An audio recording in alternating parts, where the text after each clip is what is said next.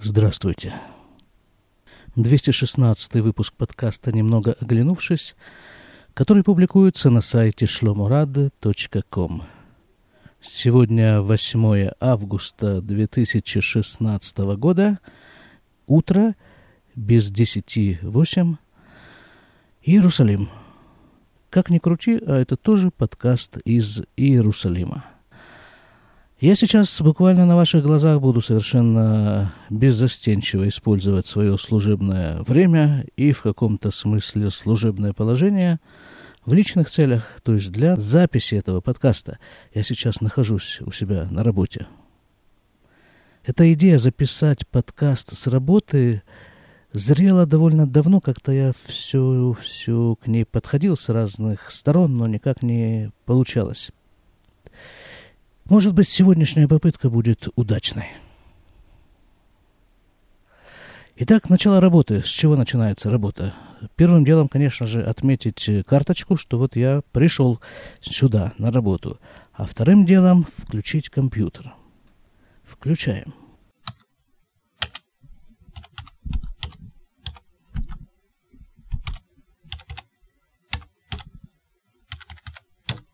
Пока он включается, я все-таки объясню, где я работаю, чем я занимаюсь. Я медбрат. Вот тоже лет 16, как я медбрат.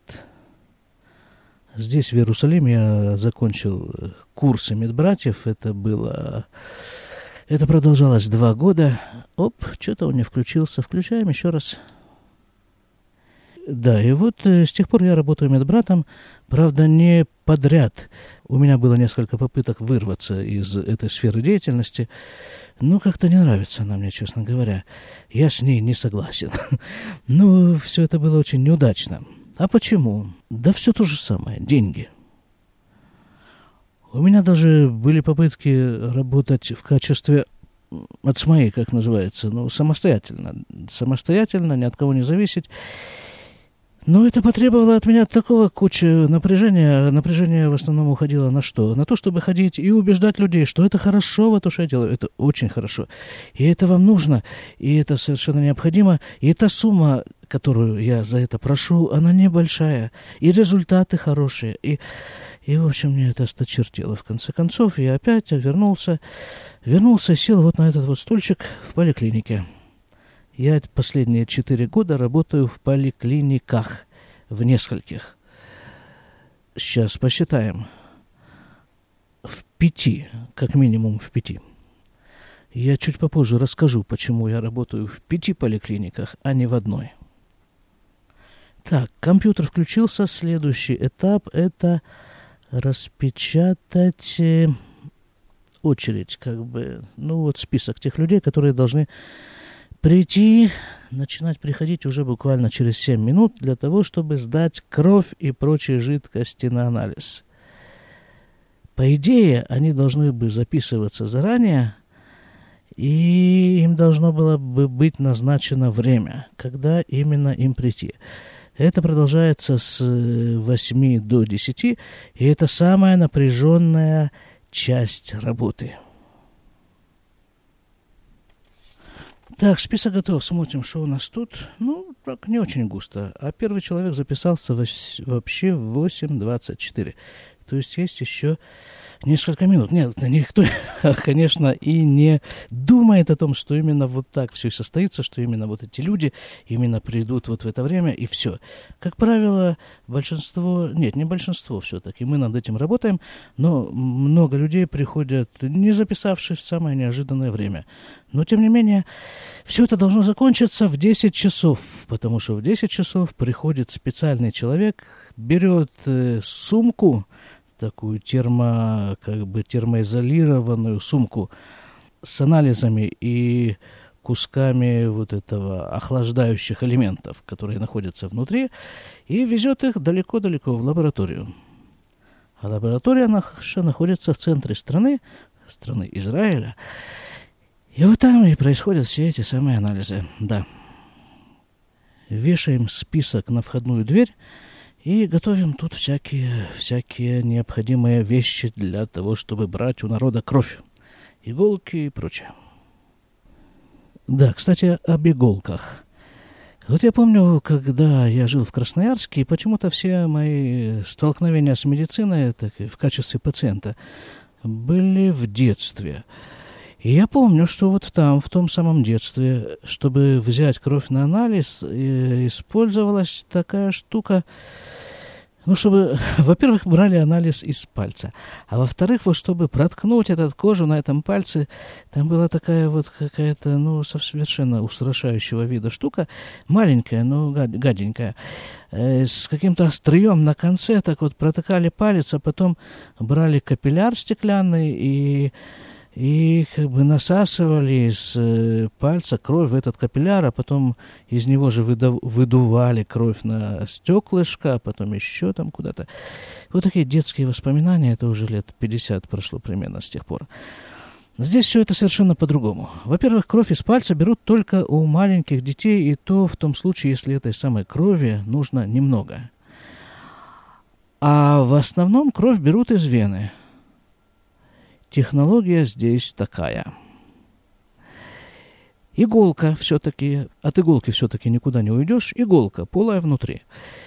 Она называется бабочка, потому что держатель, пластиковый держатель, прикрепленный к этой иголке, имеет форму бабочки с двумя такими крылышками.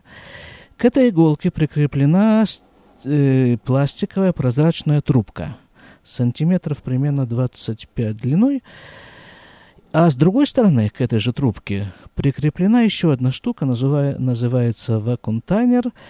Это как бы такой цилиндр полый внутри с прозрачными стенками. Внутри этого цилиндра имеется еще одна иголка. Теперь пробирка, в которую, собственно, я и должен накачать кровь, чтобы отправить пробирку на анализ в лабораторию. Пробирка с пластиковой крышкой – в центре этой пластиковой крышки есть резиновое кольцо. И вот я беру пробирку. Нет, первым делом я вонзаю иголку в вену. Вижу в этой трубке, в пластиковой, что есть, да, попал, кровь есть. Беру с другой стороны пластиковой трубки, вонзаю вот эту вот э, пробирку в иголку, которая находится с другой стороны. Иголка протыкает резиновое кольцо в крышке пробирки, а в самой пробирке вакуум. И эта пробирка, как пиявка, насасывает из вены то количество крови, которое ей нужно, которое необходимо для проведения данной группы анализов. А анализы бывают всякие, и количество крови в пробирках насасывается всякое. Есть анализы, для которых требуется кровь э, в таком несвернутом состоянии. Так вот в этих пробирках на стенке этой пробирки изнутри э, напылено каким-то образом вещество, препятствующее свертыванию крови. Есть пробирки, где наоборот нужно, нужно чтобы кровь свернулась и потом в лаборатории ее центрифугируют и делают анализ жидкой части крови. Так вот, для того, чтобы это центрифугирование прошло гладко, на дне этой пробирки есть некое количество желеобразного вещества. Ну и есть еще куча всяких других пробирок. И это такая технология, такое, как это все поставлено, это все разработано, это все вот. Так, пойду-ка я готовить готовить все эти пробирки и все эти штуки для работы. А заодно открою окно. Потому что вот эта поликлиника находится в старом помещении, в старом здании, в том здании, где еще есть окна. А в других поликлиниках, которые расположены в зданиях современной постройки, там нет окон. Там стоят громадные машины, которые занимают треть комнаты для того, чтобы во всю эту поликлинику накачивать воздух, его там фильтровать, его там что-то увлажнять, его там что-то с ним еще делать. Причем не, кондициони... не кондиционировать, потому что кондиционеры находятся совершенно отдельно, висят на стенках. Вот, вот такой вот кондиционер я сейчас и включу, а заодно открою окно, потому что как-то душно. Все, пошел работать.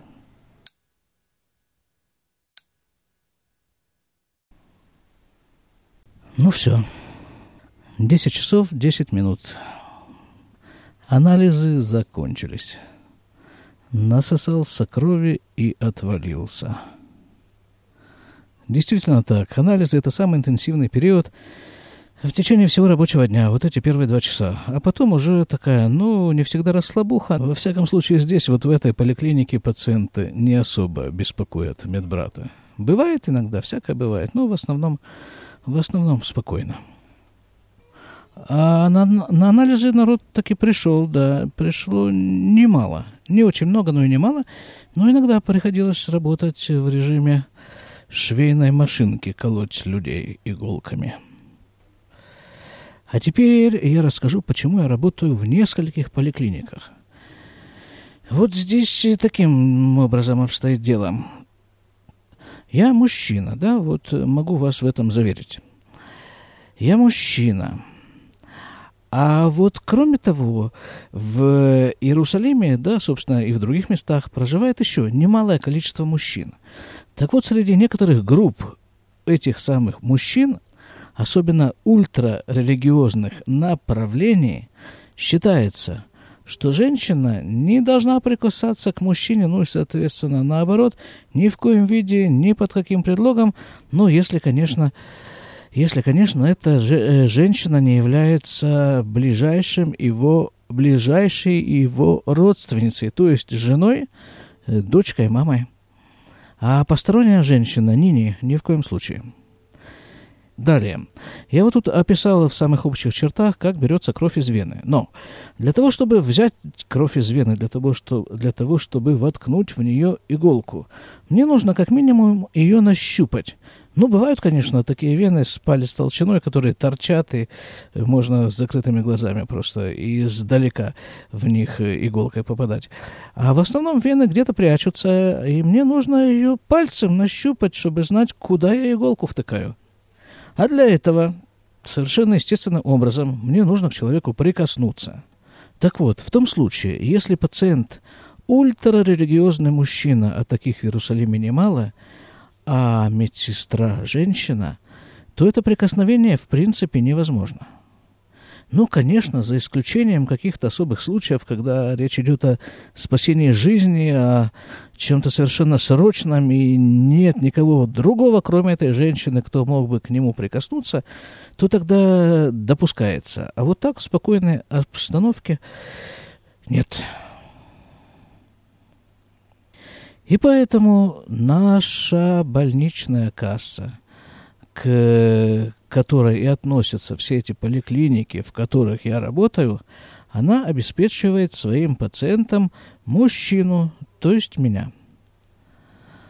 В этой области, в которой я тружусь, то есть в области вот этого самого сиуд, это называется на иврите, а на русском, даже не знаю как, ну, медсестринство, что ли, как это называть.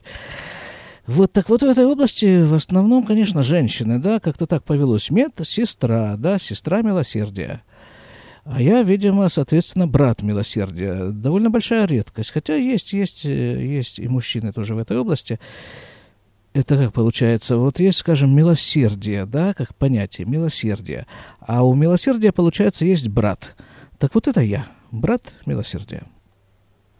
И вот, поскольку между больничными кассами, их в Израиле четыре, существует очень жесткая конкуренция, то э, вот эта вот больничная касса, в которой я работаю, она нашла, она вот и старается максимально обеспечить все запросы пациентов, в том числе мужчине дать мужчину – ну вот поэтому, собственно, я и бегаю вот так, каждый день работаю в другом СНИФе, в другом отделении, в другой поликлинике, чтобы обеспечить всех мужчин нашего религиозного околотка, а именно в этих местах и находятся поликлиники, в которых я работаю. Мешарим, Геула, вот это место, в котором я сейчас нахожусь, Макор Барух и прочее, прочее, прочее, вот, вот идет такое обеспечение мужской медсестринской силой, медбратской. Теперь дальше, дальше. И зачем, собственно, я вот это вот все делаю, да, зачем, в чем идея этого подкаста, взять, записать подкаст с работы. Вот чего я хочу. Я все-таки надеюсь, что будут приходить люди, Может быть, даже разделю этот подкаст на две части. Одну часть я запишу из вот этой поликлиники, в которой я нахожусь сейчас, с 8 до часа дня. А потом с 2 до 7 я должен буду работать в другом месте, в другой поликлинике, которая находится здесь же недалеко, где-то в 10 минутах ходьбы. Тоже в таком же примерно ультрарелигиозном районе, и вторую часть подкаста я буду записывать оттуда. А идея всего этого заключается в том, что, во-первых, показать вам, как вот это все, как работа медбрата выглядит изнутри. Одна идея. Вторая идея. В голове медбрата, он ведь работает руками, так вот, э, в его голове в это время проносятся всякие мысли, в то время, когда он э, проводит всякие процедуры мысли. И вот этими мыслями я хотел бы с вами поделиться. И я очень надеюсь, что эти мысли окажутся кому-нибудь полезными. Но ведь приходится людям иногда обращаться за помощью в поликлинику. Хотя все эти мысли я уже изложил в свое время, а именно года два-три назад была серия подкастов, которая называлась «Полуклиника». Вот там много-много всяких мыслей изложено. Но сейчас, я думаю, они будут излагаться под другим ракурсом. Из кабинета медбрата. А сейчас я ухожу на заслуженный отдых. Чай. Дочка приготовила пирожные такие. Дочке 10 лет. А вот пирожные делать умеет вкусные. Очень, да. Жалко, что я не могу этим всем с вами поделиться, но, как говорят, мысленно вместе. Приятного всем кушающим аппетита!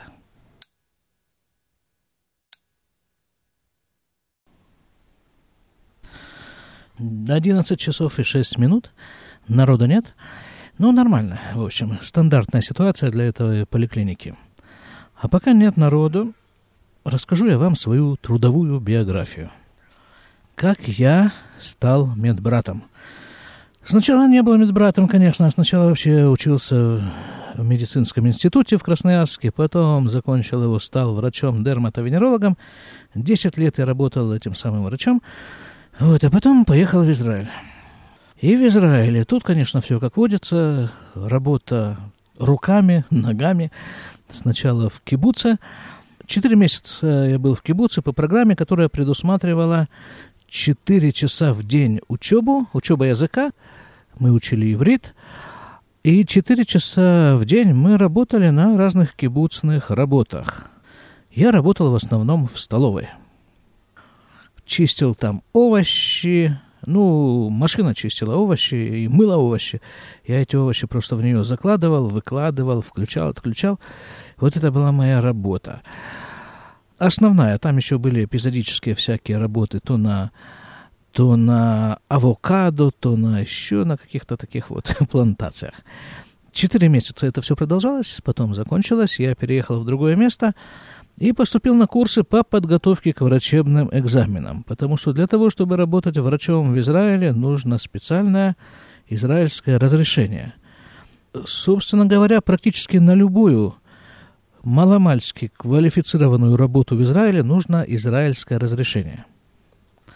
И вот я учился на этих курсах э, полгода, может быть, даже и больше.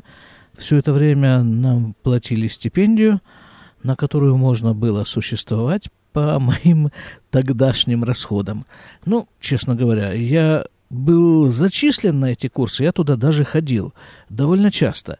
Но фактически я не учился совершенно. Я, как только я приехал в Израиль, я впал в некое состояние эйфории, в которой нахожусь вот до сих пор, уже 24 с половиной года. И тогда тоже я ходил по окрестностям той деревни, в которой я тогда жил, ходил, смотрел там, что-то делал. Ну, в общем, было все очень здорово. Э, курсы закончились, экзамен я естественным образом не сдал и решил перебраться в Иерусалим. Э, об этом я как раз рассказывал в прошлый раз. Переехал в Иерусалим, здесь я поступил на работу. Работа это была больница для хронических больных. Там я работал санитаром, это все продолжалось пять лет. Потом я закончил двухгодичные курсы медсестер, медбратьев. Это называлось Асават Академаем Лисиуд. Это переподготовка людей с высшим образованием для работы в медсестрой. Нас там на курсе было человек 30 сначала. Это там гремит, это все за окном. Окно у меня по-прежнему открыто. Это первый этаж, и прямо вот э, прямо головы людей, они над окном, над подоконником практически, если бы оно не было завешено, это окно. Ну, у нас же все-таки кабинет медсестринский, у нас тут должно быть э, все завешено, закрыто. Так, да, на курсах я учился, 30 человек нас было, самые разные, самые разные люди, учителя музыки и инженеры там были, еще там была куча всякого народа. Врачей было много. Чуть меньше, чем половина курсов было врачи. В Израиле ведь э, медсестра – это отдельная совершенно профессия. Врач не может работать медсестрой без соответствующего документа, который позволяет ему работать медсестрой. Значит, вот э, два года. За два года отсеялась примерно треть, если не больше, народу из нашей группы. О, звонят. Сейчас послушаем, чего хотят. Кен. Ад штеймес ревахеци. Здесь женщина интересовалась э, прививками для, сейчас скажу, сейчас я прерву вот это вот описание своей трудовой биографии, для того, чтобы реализовать основную мысль этого подкаста, рассказать идеи, которые роятся у меня в голове, как только я слышу и вижу и произвожу какие бы то де- медицинские действия. Значит, вот, прививки. Это относительно новая прививка, ее начали делать э, где-то год назад. Точнее, сама эта прививка сама по себе не новая, но ситуация, в которой ее начали делать, новая. Сейчас я только дверь закрою, чтобы она не хлопала. Прививка от коклюша. Э, где-то год, э, чуть больше года назад ее начали делать беременным женщинам в с 27 по 32 неделю беременности. Но, собственно, никто на эти недели особо не смотрит. Если она, женщина, не успела сделать до 32 недели, то делают и позже. Для чего, вот, для чего, для чего беременной женщине прививка от коклюша? Поясняю.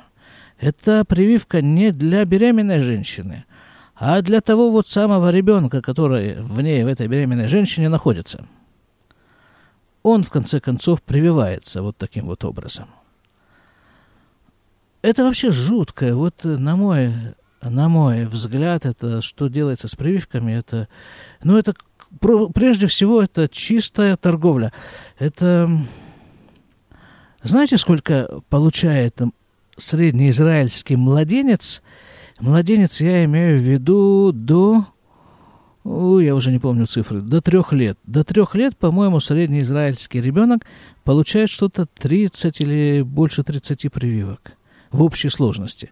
Ну, это не всегда обозначает 30 уколов потому что бывает и нередко, бывает, в частности, вот эта прививка против коклюша, она тоже такая. Там в одном шприце идет э, две, три, иногда четыре прививки от разных болезней. Например, человек там поранился, ему нужна прививка против столбняка. А нет, так, нет, вообще-то такая прививка есть, но в поликлинике ее нет. В, в поликлинике есть э, самое меньшее, это дифтерия и столбняк в одном шприце, и человек получает э, прививку от столбняка и одновременно от дифтерии, хотя она ему совершенно не нужна. Ну, неважно, мы говорим о том, что, хотя важно, это, конечно, все очень тоже, очень-очень важно. Мы говорим о том, что ребенок получает колоссальное количество прививок от самых разных болезней. А это ведь ребенок, да? У него вот эти все системы организма только развиваются, только вот сейчас самое активное развитие происходит, все, проходят все системы организма, в том числе Мареха Хисун, э, система иммунитета. И по ней долбят, долбят непрерывно этими самыми прививками.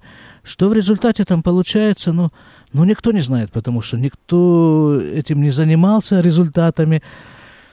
вот этой массированной бомбардировки детского организма прививками, я не думаю, что это хорошо. Я думаю, что это совершенно наоборот. А теперь вот новая идея, новое веяние прививать детей еще до рождения, вот таким вот образом, вводить, делать прививку беременной женщине. По-моему, это все-таки очень-очень хорошо раскрученная система торговли, потому что деньги вокруг этого дела крутятся какие-то немеренные совершенно. И все это раскручено на уровне Министерства здравоохранения, скажем там. Это Всемирная организация здравоохранения, потому что ведь откуда все идеи спускаются к нам вот сюда, в наш кабинет медсестры? Оттуда, самого верха. Прививать, врачи выписывают направление прививать, ну и мы, что нам делать-то? Прививаем, работа у нас такая. Так что, ребята, вот смотрите, иногда бывает такое. Вот приходит женщина ко мне, вот эта беременная женщина, и приносит э, в одной руке направление на прививку против коклюша, а в другой, руке, а в другой руке рецепт на ту же самую прививку, которую она должна предварительно купить в аптеке.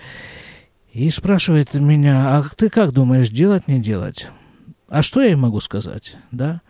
Я-то думаю не делать, но я при этом являюсь работником системы здравоохранения, а Министерство здравоохранения говорит делать. И, ну, я и начинаю выкручиваться. У меня уже заготовлены ответы на такие случаи. Я говорю, Министерство здравоохранения советует делать. Если женщина попадается нормальная, скажем, назовем ее так, нормальная, настойчивая, она говорит, ну хорошо, министерство, а ты что говоришь по этому поводу? Вот э, твоя жена делает эти прививки, ты своей жене советуешь делать? Я говорю, нет, конечно. Тут у нее глаза открываются, а почему? Ну, тут я и вываливаю все свои соображения. Не, не все, конечно, все совершенно не нужны, но какие-то основные по этому поводу. Мол, а зачем? Говорю, твоя мама, спрашиваю я у этой беременной женщины, твоя мама делала прививку от коклюша? Так говорит, нет, конечно нет, это началось недавно. И дальше я ее спрашиваю, ну и что, кому-то это помешало, у кого-то коклюш вдруг развился внезапно. Она говорит, да нет никакого коклюша. Ну, я говорю, ну так и думай сама. Решай сама. В конце концов, ни врач, ни мини... никакое не министерство за тебя не решает. Решаешь ты, что делать со своим собственным организмом и что делать со своим собственным ребенком, который еще не родился а тем более после того, как он родится. Прививать его, не прививать, и вообще вот насколько слушать, насколько внимательно слушать разнообразных советчиков, особенно советчиков на зарплате. Так, теперь давайте вернемся вот к этой трудовой биографии, да, где мы были, на курсах. Что треть примерно курсов, даже, наверное, больше, чем треть курса, отсеялась э, за два года учебы, и в основном отсеивались-то как раз врачи. Но они как-то не могли усвоить эту израильскую реальность в том отношении, что они-то знают, что это нужно вот так.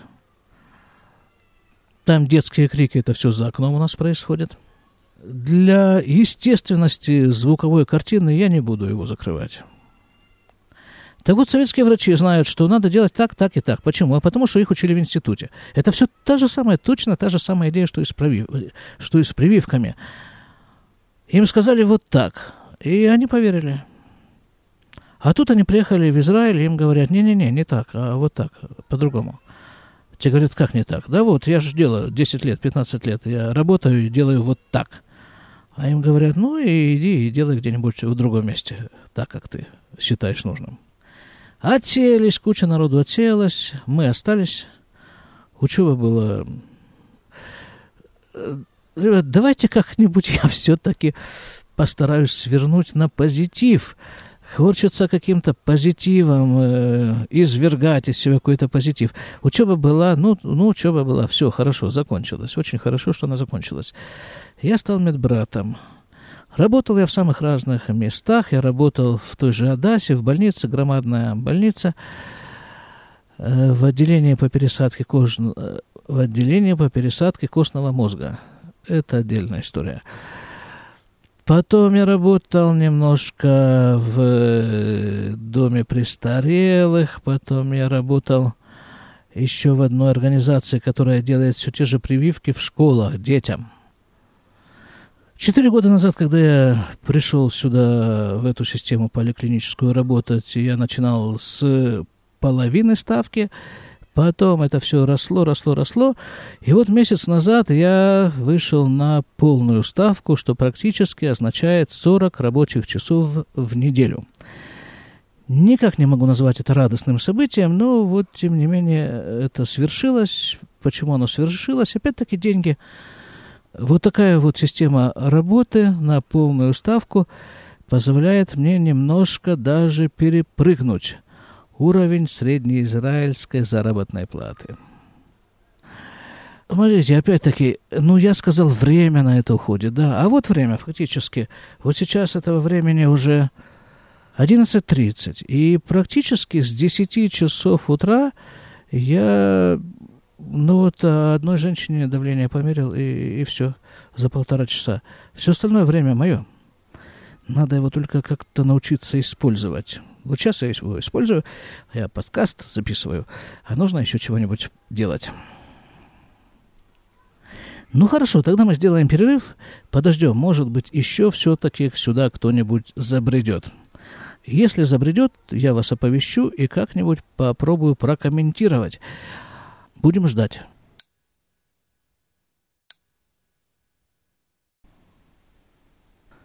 Двенадцать часов двадцать одна минута. За это время пришли два человека. Один из них, э, ну что вам сказать, очень больной человек, очень. Не очень старый, 66 лет, э, такой очень тонкий, э, утонченный, такой очень интеллигентный человек, но очень-очень больной. И ну что, что здесь можно сделать? Единственное, как-то постараться приложить некоторые усилия, чтобы болезнь не очень прогрессировала, это Паркинсон – и попытаться помочь ему хотя бы вот э, в том виде, в котором он сейчас э, существует. А второй человек просто такой пожилой, на этот раз пожилой человек, ему за 80, крепко за 80. Он обычно приходит вместе с женой померить давление, померить тут еще всякие вещи и сделать инъекцию витамина В12.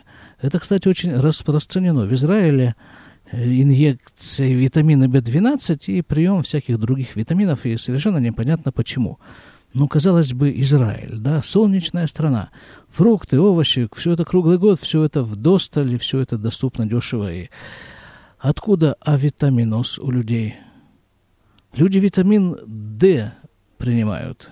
Витамин D, как известно, вырабатывается в коже под действием солнечных лучей, ультрафиолета. Откуда в Израиле авитаминоз D? Уже чего-чего, а солнце в Израиле, но можем поделиться, поделиться вот хотя бы с тем же Красноярском, своим солнцем. Хватает тут солнца. Витамин D, как и другие витамины, должен бы из ушей брызгать. Нет, колемся и, и питаемся всякими витаминными добавками. Непонятная история. Ну что, вот здесь я, наверное, буду заканчивать свою передачу, свой репортаж с одного из моих рабочих мест, потому что наступает постепенно время заканчивать свою работу здесь и перебираться на другое рабочее место. Вот там я и возобновлю свой репортаж, но это, видимо, уже будет следующий, 217 выпуск подкаста «Немного оглянувшись», который публикуется на сайте shlomorad.com. Я с вами прощаюсь. Будьте нам всем здоровы. До свидания.